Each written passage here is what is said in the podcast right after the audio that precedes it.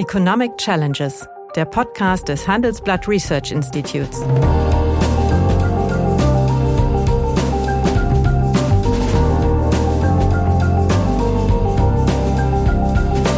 Bert Rürup, der Chefökonom des Handelsblatts, diskutiert mit Michael Hüter, dem Direktor des Instituts der deutschen Wirtschaft, wöchentlich aktuelle wirtschaftliche Herausforderungen für Deutschland wie für die Weltwirtschaft. Es ist gut, wenn wir mal bei einem Seminar einen Kollegen aus den USA dazuschalten können. Der muss nicht extra anreisen, dass der einen Vortrag hält. So weit, so gut. Aber äh, dass die eigentlichen Formate, man tut ja jetzt gerade manchmal auch so, als würden diese Lehrformate oder andere Formate einfach äh, alle digital bleiben, das kann ich mir nicht vorstellen. Hallo, meine Damen und Herren. Hallo, lieber Michael. Grüße dich, Bert. Ja, mit dem Auslaufen der Bundesnotbremse dürfte Anfang Juli wohl auch die Homeoffice-Pflicht seitens des Arbeitgebers auslaufen. Aber gleichzeitig wird von Organisationen der Beschäftigten gefordert, eben äh, diese Homeoffice, sprich das Arbeiten in der eigenen Wohnung, äh, in das Benehmen der Arbeitnehmerinnen und Arbeitnehmer zu stellen vielleicht nicht uninteressant darauf hinzuweisen, dass vor gut 100 Jahren ähm, die Beschäftigten darum gekämpft haben, von den Arbeitgebern einen eingerichteten und gepflegten Arbeitsplatz im Unternehmen zu bekommen. Das galt als große Errungenschaft. Heute gilt es offensichtlich als große Errungenschaft, dies nicht zu haben.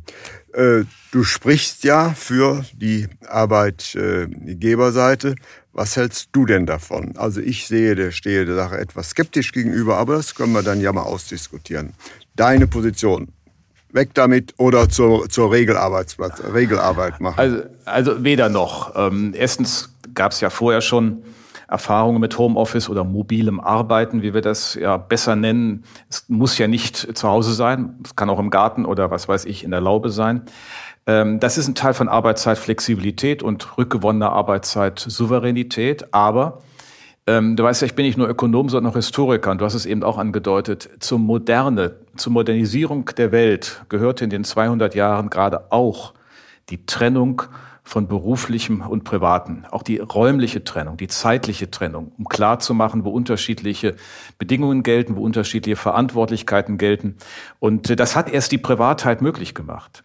Ähm, ich wundere mich ehrlich gesagt über die Begeisterung beim Homeoffice, wobei ich auch nicht weiß, ob die wirklich so breit verankert ist. Äh, diejenigen, die es toll finden, äußern sich, die es nicht so toll finden, wagen sich nicht aus der Deckung, habe ich immer den Eindruck, weil es so scheinbar rückwärtsgewandt gilt. Natürlich werden sich Bürorealitäten verändern, sind wir auch dabei.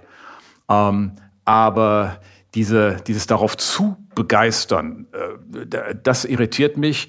Und im Übrigen, äh, wenn ich mal irgendwo, es war vor zwei oder drei Wochen im Handelsblatt, so eine Story von äh, vor, über Vorstände, die dann verkündeten, sie würden jetzt ihre eigenen Büros aufgeben. Da habe ich gesagt, was ist denn das für ein Kindergarten?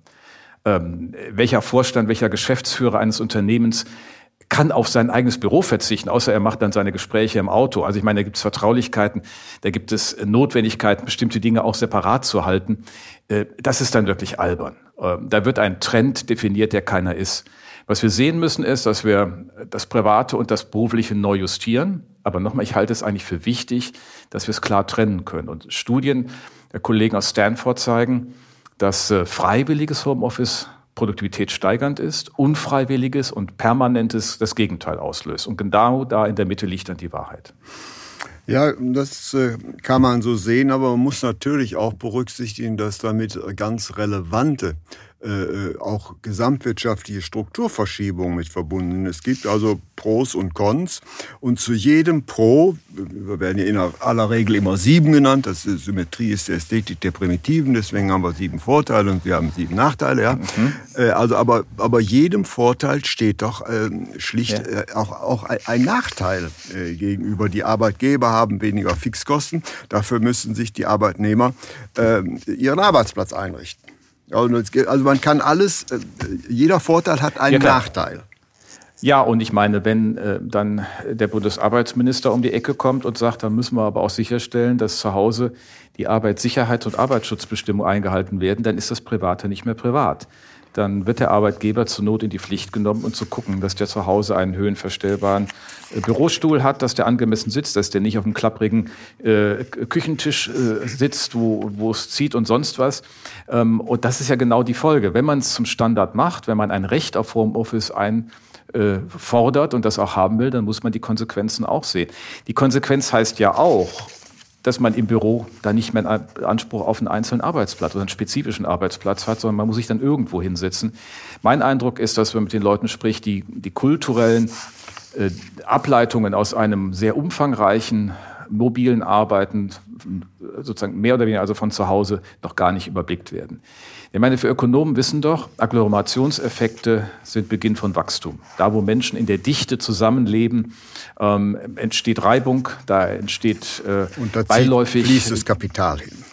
Da fließt auch das Kapital hin, ja. Und Herbert Giersch, langjährige Präsident des Kieler Instituts, äh, dieses Jahr wäre 100 geworden, nannte das die Vulkantheorie. Mhm. In, den, in Anlehnung an Thünen haben die Zentren ähm, aus ihrer Fühlungsdichte der Menschen, aus dieser, aus dieser Kooperation, aus der beiläufigen und nicht organisierten Kooperation, äh, einfach Vorteile, Dinge abzuleiten, zu generieren, neue Ideen äh, auch zu erproben.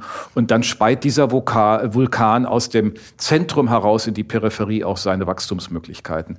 Und äh, ich kann mir nicht vorstellen, dass die äh, digital Sesshaften das gleichermaßen erringen. Wir sagen dann Kollegen, ja, wir sind ja genauso innovativ. Das ist auch in dem Jahr alles sicherlich so gewesen. Aber ist das der Normalzustand? Wollen wir das? Wollen wir verzichten auf die 3D-Kontakte? Wollen wir nur noch zwei Dimensionen haben auf der Platt, auf der Bild, auf, der, auf dem Bildschirm? Ich kann mir das ehrlich gesagt nicht vorstellen. Ja, aber ich glaube, man müsste es schon ein bisschen, sagen wir mal, doch, äh, sagen wir mal, berufsgruppenspezifischer äh, ansehen. Beispielsweise bei Unternehmensberatern äh, ist es eigentlich selbstverständlich, wenn die ja, viel gut. auf Tournee ja. sind und sie kommen dann zu ihrer Firma zurück, haben sie natürlich keinen festen Arbeitsplatz, sondern sie müssen sich irgendwo hinsetzen, wo ein Stecker für, ein, für, ein, für ja. einen Rechner da ist. Das heißt also, hier müsste man das schon ein, ein, ein bisschen differenzierter sehen. Das heißt, wo viele Außendiensttätigkeiten sind, da hatten wir das eigentlich schon. Aber nun gibt es ja auch Berufe, ähm, insbesondere den Eindruck habe ich, äh, in denen Kreativität gefordert ist. Aber Kreativität erwächst aus dem Gespräch mit dem Kollegen. Und da, da sehe ich ein Problem. Ich arbeite ja beim Handelsblatt, habe auch viel mit der Redaktion zu tun. Und ich glaube, das Gespräch am Mittagstisch oder in einer, in einer Kaffeebar ist meines Erachtens durch nichts zu ersetzen. Also da hätten wir, glaube ich, schon in vielen Bereichen, die gerade für Deutschland wichtig sind, einen massiven Produktivitätsverlust. Also äh, das ist ja genau mein Punkt. Das ist ja diese Fühlungsdichte, von der Herbert Gier sprach, von dem Vulkan, ne? der dann äh, aus solchen Begegnungen Ideen ableitet, Spontanität möglich macht. Und es ist immer so. Ich meine, es ist wirklich, wenn man Kollegen begegnet, ob das am Flur ist, ob man eben mal drüber geht, ob man sie an der, äh, in der Teeküche trifft und der Kaffee war, man kommt ins Gespräch und man kommt zu weiteren Überlegungen. Das ist bei dem organisierten Kommunizieren über Teams oder Zoom oder WebEx überhaupt nicht in der Form äh, möglich. Natürlich ist es berufsgruppenspezifisch. Ich meine, Versicherungsmakler haben auch immer zu Hause ihre Büros gehabt. Die sind dann zu den Kunden gefahren und haben ja nicht in irgendwelchen großen Büros äh, sonst wo gesessen.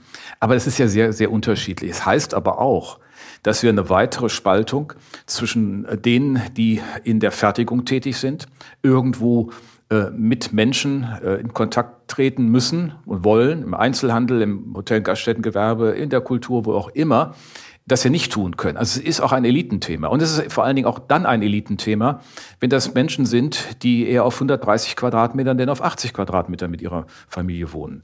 Ähm, insofern. Äh, aber das, auch da haben wir natürlich die Spaltung, die Verkäuferin, die an der Kasse sitzt. Äh, die, die wohnt eher auf 80 Quadratmetern. Ja. Und die ja, muss dann trotzdem am Band sitzen. Genau, aber, aber wir haben auch äh, im öffentlichen Bereich wo auch jetzt viele in, Homeoffice gegangen sind oder fast flächendeckend, ähm, auch viele kleinere Einkommenssituationen.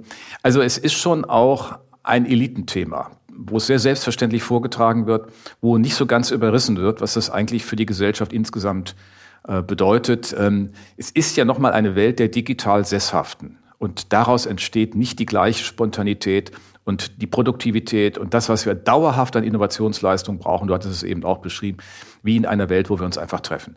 Und das ist, glaube ich, etwas, was wir als Ökonomen auch viel zu wenig sehen oder manche auch allein aus der, aus der Betrachtung, wie toll das ist, dass alles technisch geklappt hat, den Menschen in seiner Ganzheit wahrzunehmen. Das ist das, was uns die philosophische Anthropologie vermittelt hat. Scheler, Gehlen, Helmut Plessner, den Menschen in seiner Körperlichkeit wahrzunehmen, ist etwas Eigenes und es ist etwas anderes am Bildschirm zu tun als im Raum.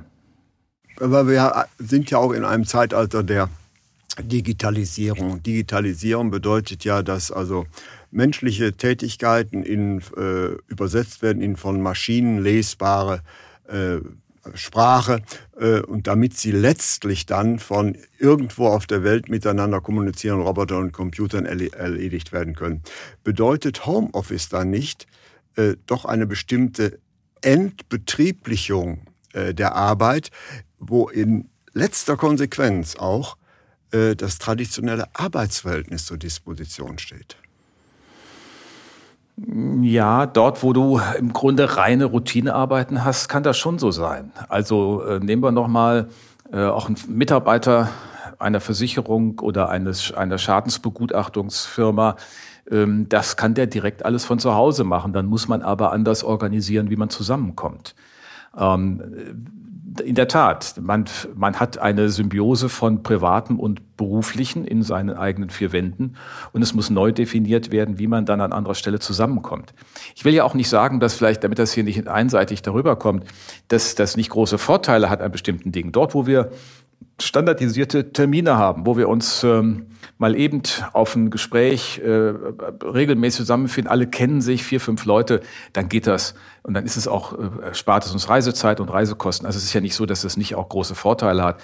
Und wir beide sind, machen ja diesen äh, äh, Talk hier, diesen Podcast ja auch von unterschiedlichen Standorten aus und müssen nicht extra zusammenkommen. Das ist, hat ja alles große Vorteile. Aber es ist ja immer eine bestimmte Aufgabe.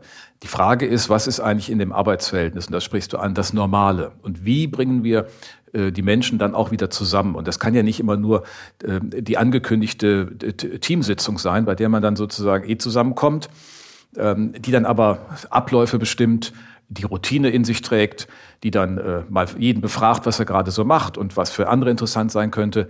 Also wir müssen irgendwie Wege finden, ähm, in einer Flexibilität auf der einen Seite, ja, 20, 40 Prozent Remote Work und den Rest aber auch im Unternehmen. Und dann aber auch zu Zeiten, dass alle sich irgendwie mal wirklich äh, beiläufig treffen können. Mhm. Aber eine gewisse Spaltungstendenz der Belegschaften siehst du doch auch. Es wird ja Herz ja, und Herz Not ja. geben. Das natürlich, also, natürlich. Es ist, ein, es ist ein Spaltungsthema und letztlich auch ein Verteilungsthema. Ja. Gut, aber äh, jetzt werden ja auch viele Vorteile gebracht, dass man weniger fahren muss und so weiter und dass man weniger äh, Reisekosten hat.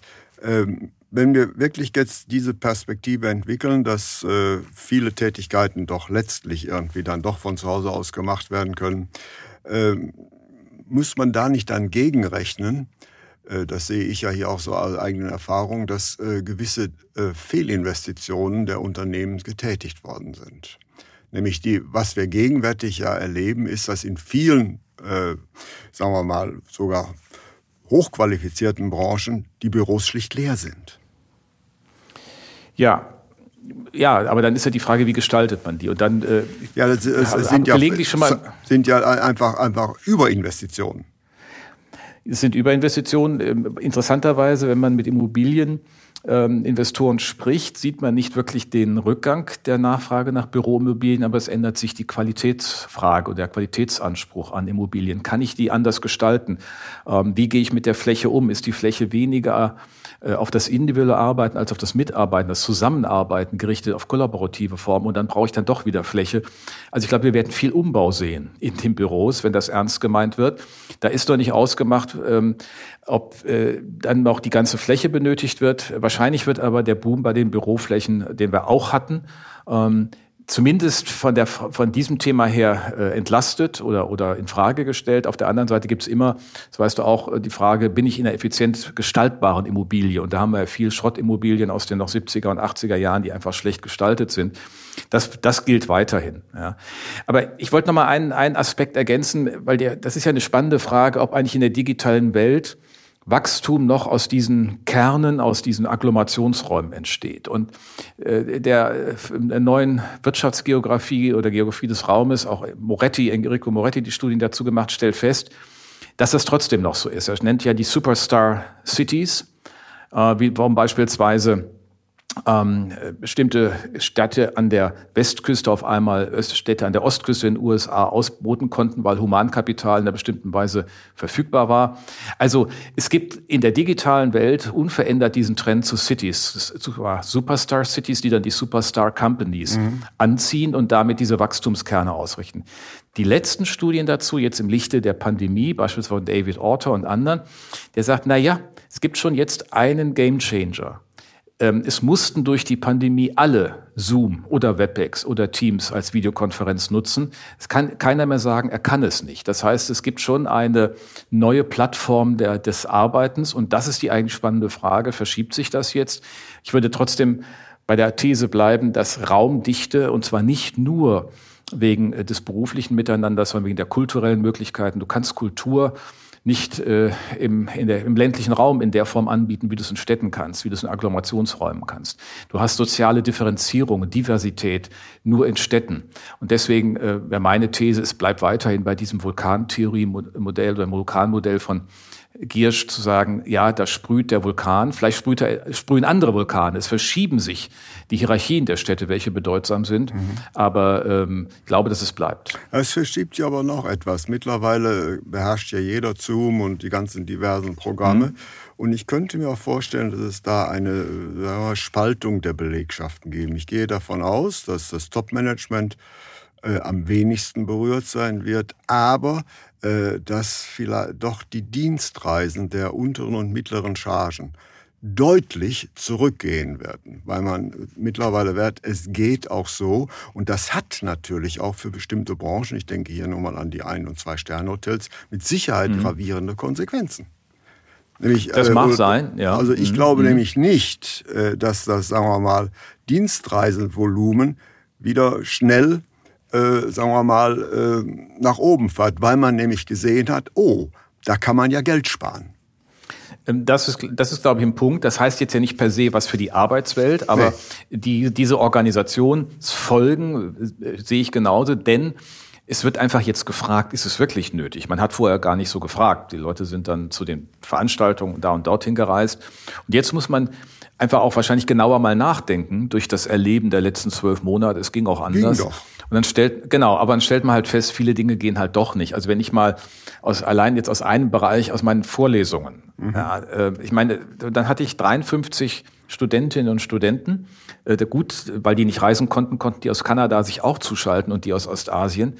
Aber ich habe davon höchstens mal zehn gesehen, weil die müssen ihre Kameras nicht anmachen. Du sprichst in ein Loch, du kannst über Breakout-Sessions einzelne Formate machen, mehr in Interaktion zu treten und trotzdem hast du am Ende ein Semester hinter dich gebracht, ähm, wo du das Gefühl hast, du hast die Studenten nie erlebt und sie haben dich auch nicht richtig erlebt als Lehrenden. Mhm. So und da würde ich sagen, das halte ich für, ein, für einen Aberwitz zu glauben, dass das die Zukunft ist. Das kann nicht funktionieren. Es ist gut, wenn wir mal bei einem Seminar einen Kollegen aus den USA dazuschalten können, der muss nicht extra anreisen, dass der einen Vortrag hält. So weit, so gut. Aber äh, dass die eigentlichen Formate, man tut ja jetzt gerade manche auch so, als würden diese Lehrformate oder andere Formate einfach äh, alle digital bleiben. Das kann ich mir nicht vorstellen. Nein, nein, wir kommen ja äh, im bestimmten Sinn aus der Branche. Also ich glaube, die, die Frontveranstaltung, die Frontvorlesung wird eigentlich äh, nicht völlig zu ersetzen sein. Also das äh, glaube ich schon, weil jedenfalls das, das, das Face-to-Face in einem Hörsaal ist eine völlig andere Atmosphäre und äh, an, anschließend inspirierende Gespräche. Und das geht äh, ein Stück weit äh, verloren. Und deswegen sehe ich gerade bei den intellektuell anspruchsvollen Berufen äh, Homeoffice möglicherweise etwas kritischer als du. Mhm. Also ja, nein, nein, ich, du siehst ja, ich sehe es ja auch außerordentlich kritisch. Ich glaube, nur ist, man muss aufpassen, dass das jetzt einfach auch normal justiert wird. Es gibt dann so Wellen, mhm. alle haben es erlebt.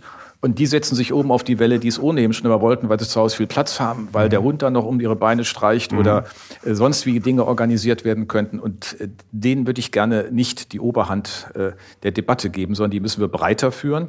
Und das ist ja, glaube ich, auch äh, der Kern, wo wir uns treffen. Es geht letztlich um, die, um das Miteinander einer Gesellschaft. Moderne Gesellschaften leben aus Städten heraus. Globalisierung ist ohne Städte und Urbanisierung nicht mhm. vorstellbar. Mit dem Prozess der Urbanisierung im 20., im 19. Jahrhundert anschaust, wie viele Städte es anfangs gab, am Ende des 19. Jahrhunderts an der Schwelle dann zum 20. Das zeigt, wo die Kraft der Veränderung gelegen hat.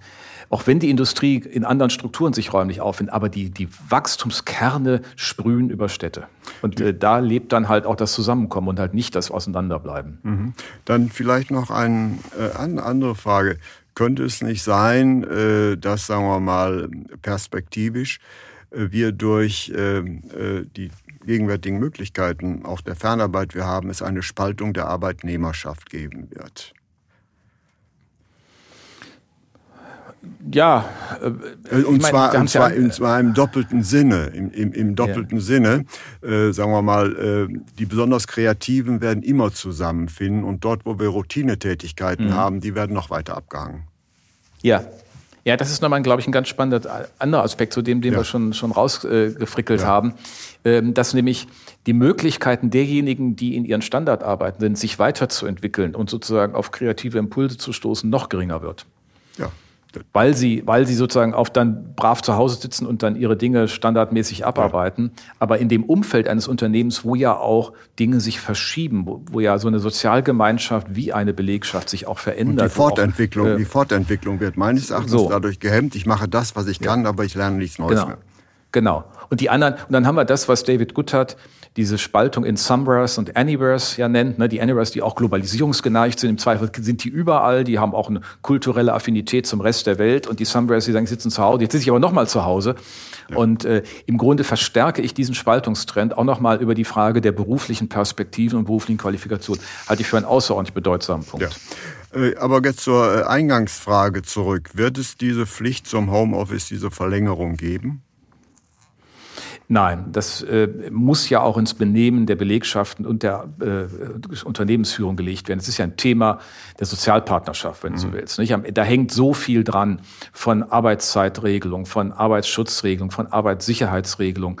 Und ähm, das kann der Gesetzgeber gar nicht vollumfänglich. Also wenn ich mir überlege, was bei den letzten Arbeitsschutzbestimmungen äh, über Beleuchtungsverhältnisse definiert wurde, über äh, Raumbedarf und so weiter, äh, wenn wir das jetzt mit einer Pflicht zum Homeoffice bin, weiß ich nicht, wie das erfüllt werden soll. Oder das wird dann Makulatur, also man wird das nicht durchhalten können. Und deswegen ist es eine Aufgabe der Unternehmen, wahrscheinlich noch mehr wirklich konkrete Unternehmen, denn der Sozialpartner, die nur den Rahmen setzen können. Aber Unternehmen müssen in ihrer jeweiligen Spezifität eine Antwort darauf finden. Da ist ein Handelsblatt Group, wo äh, in Redaktionen miteinander ganz anders gearbeitet wird als vielleicht in den medialen Teilen. Äh, genau wie beim Institut der deutschen Wirtschaft, wo in der Beratungswelt intensiv immer ausgetauscht wird, das Medienhaus, andere arbeiten, die Wissenschaft. Und deswegen lernen wir dabei, aber es wird dann auch nicht die One-Fits-All-Solution geben. Mhm. Ich habe noch zwei andere Punkte, die mich äh, kritisch dagegen sein lassen. Nehmen wir nicht nur die äh, Isolation, die man dort hat. Also für mich ist äh, in weiten Bereichen wenn das Homeoffice die Regel wäre, äh, eine Art, sagen wir mal, doch Karrierekiller. Und äh, mhm. man würde die Tendenz haben, viel mehr unbezahlte Überstunden zu machen. Ja, ja, es, es ist ja auch, man merkt das ja jetzt auch in dieser Situation, das merkt ja jeder irgendwie, dass die Grenzziehung, die Organisation der Arbeitszeit zu Hause einfach viel schwieriger ist. Nicht? Das beginnt irgendwie, man und es hört halt von auch der komplizierten Frage der Versicherung mal ganz zu schreiben, was da noch davon mal, aber ja, ja, ja, aber es ist genau der Punkt. Also ich meine und diese Entgrenzung, das ist aber der, das, was ich eingangs meinte. Ne? Der große Vorteil der Moderne war hier klare, klare Differenzierung von über Ort und Zeit ja. zwischen Privatheit und Berufsleben zu organisieren und damit auch umgehen zu können. Das ist ja eine Orientierungsleistung, die uns abgenommen wird. Und wenn ich das zu Hause machen muss, ist das eine enorme Anforderung. Dann wird es wiederum eine Spaltung geben. Derjenigen, die diese Selbstorganisationsfähigkeit haben, die auch einfach mal sagen, jetzt ist Schluss, und die anderen, die dem ausgeliefert sind. Und auch das muss ein Arbeitgeber, ein Unternehmen mit dem Blick haben, die Vielfalt der Beschäftigten. Also können wir uns darauf einigen, der Homeoffice wird nicht mehr äh, äh, wird nie mehr verschwinden. Das ist nun mal da, das ist in der Welt, ja. Und aber äh, das sagen wir mal, äh, wenn dieses jetzt gesetzlich festgeschrieben würde, damit, das ist jedenfalls meine Ansicht nach, perspektivisch für viele Beschäftigten die Karrierechancen sich verschlechtert würden, meines Erachtens. Ja, man muss ja dann wahrscheinlich dem Unternehmen erklären, warum man jetzt einen Arbeitsplatz dort haben will, wenn es schon so anfängt. Ja, und das heißt, da ergeben sich auch Beweislastveränderungen. Auch das ist nicht gut, sondern das muss in den Unternehmen geregelt werden. Einen gesetzlichen Rahmen der Absicherung, das kann man sich alles denken, aber eine Pflicht zum Homeoffice sicher nicht. Äh, wie wird, meine letzte Frage, äh, in deinem Unternehmen, du hast ja auch, wie viele Mitarbeiter? 400. Hm. 400, wie viele sind täglich an Bord? Im Augenblick äh, gilt ja noch die ja. äh, Bundesnotbremse. Da haben wir so 15, manchmal 25 Prozent. Das schwankt ein bisschen. Wir haben äh, auch nie Infektionsprobleme im Haus gehabt. Mhm. Alle Sicherheitsvorkehrungen sind drin. Wir hatten vor der Pandemie schon für jeden äh, 20 Prozent Homeoffice. Das heißt, jeder konnte mhm. einen Tag der Woche auch Dinge zu Hause machen. Das kann er frei werden. Das regelt er mit seinem Gruppenleiter, Teamleiter, mhm. mit seinem äh, Bereichskompetenzfeldleiter oder wie auch immer. Und jetzt gibt es die Überlegung, das mal auszuweiten, das zu testen. Das werden wir auch testen. Das ist ja auch, das kann man ja machen, um dann gemeinsam darüber zu lernen. Ähm, also insofern alle technischen Voraussetzungen sind da. Das Remote-Arbeiten über die äh, IT-Infrastruktur war von vornherein gegeben. Das war nie der Engpass bei uns. Und wir hatten es vorher schon. Also wir mussten es nicht jetzt irgendwie neu erfinden, aber es macht halt einen Unterschied, einen Tag oder vier Tage oder fünf Tage gar. Also insofern, da müssen wir jetzt einen Weg finden. Ja, das würde ja letztlich zu einer, sagen wir mal, Spaltung der Arbeitnehmerschaft zugunsten der Privilegierten hinauslaufen. Genau. Ja, ja. Ja, meine das Damen und Herren. Etwas, die anderen kommen da mal gelegentlich vorbei. Ne? Die kommen dann, ja. ja, meine Damen und Herren, es ist interessant, dass äh, wir äh, uns, äh, Michael und ich, uns äh, sehr einig waren in dem Punkt, aber dass trotzdem gegenwärtig mit Sicherheit demnächst eine Kampagne äh, initiiert werden ist, also diese Arbeits, diese Ausnahms, Ausnahmeregelung des Homeoffice äh, zu verrechtlichen. Und äh, ich glaube, es ist wichtig darauf hinzuweisen, äh, dass das nicht die neue schöne Arbeitswelt bedeutet, sondern für viele Arbeitnehmerinnen und Arbeitnehmer letztlich wie eine also Karriere bremsen wird. Und ich glaube, diese individuellen Kosten, die sollte man meines Erachtens auch berücksichtigen, neben den angeblich so großen gesamtwirtschaftlichen Vorteilen wie Staukosten und, und, und. Meine Ansicht. Jetzt hast du das Schlusswort. Ja, äh, ich teile das und ich glaube, man muss aufpassen, dass man sich nicht einfach von Trends leiten lässt, sondern von der nüchternen Betrachtung der Realität und den Folgen, die das hat, wenn man eine Entgrenzung zwischen Arbeit und Privatleben vornimmt. Ja, vielen herzlichen Dank, meine Damen und. Ich dachte, dieses Gespräch wäre, sagen wir mal, konfliktreicher geworden. Es war es nicht. Es war außerordentlich harmonisch, aber ich hoffe, dass Sie trotzdem ein bisschen mitbekommen haben. Herzlichen Dank, bis zum nächsten Mal. Das war Economic Challenges, der Podcast des Handelsblatt Research Institutes.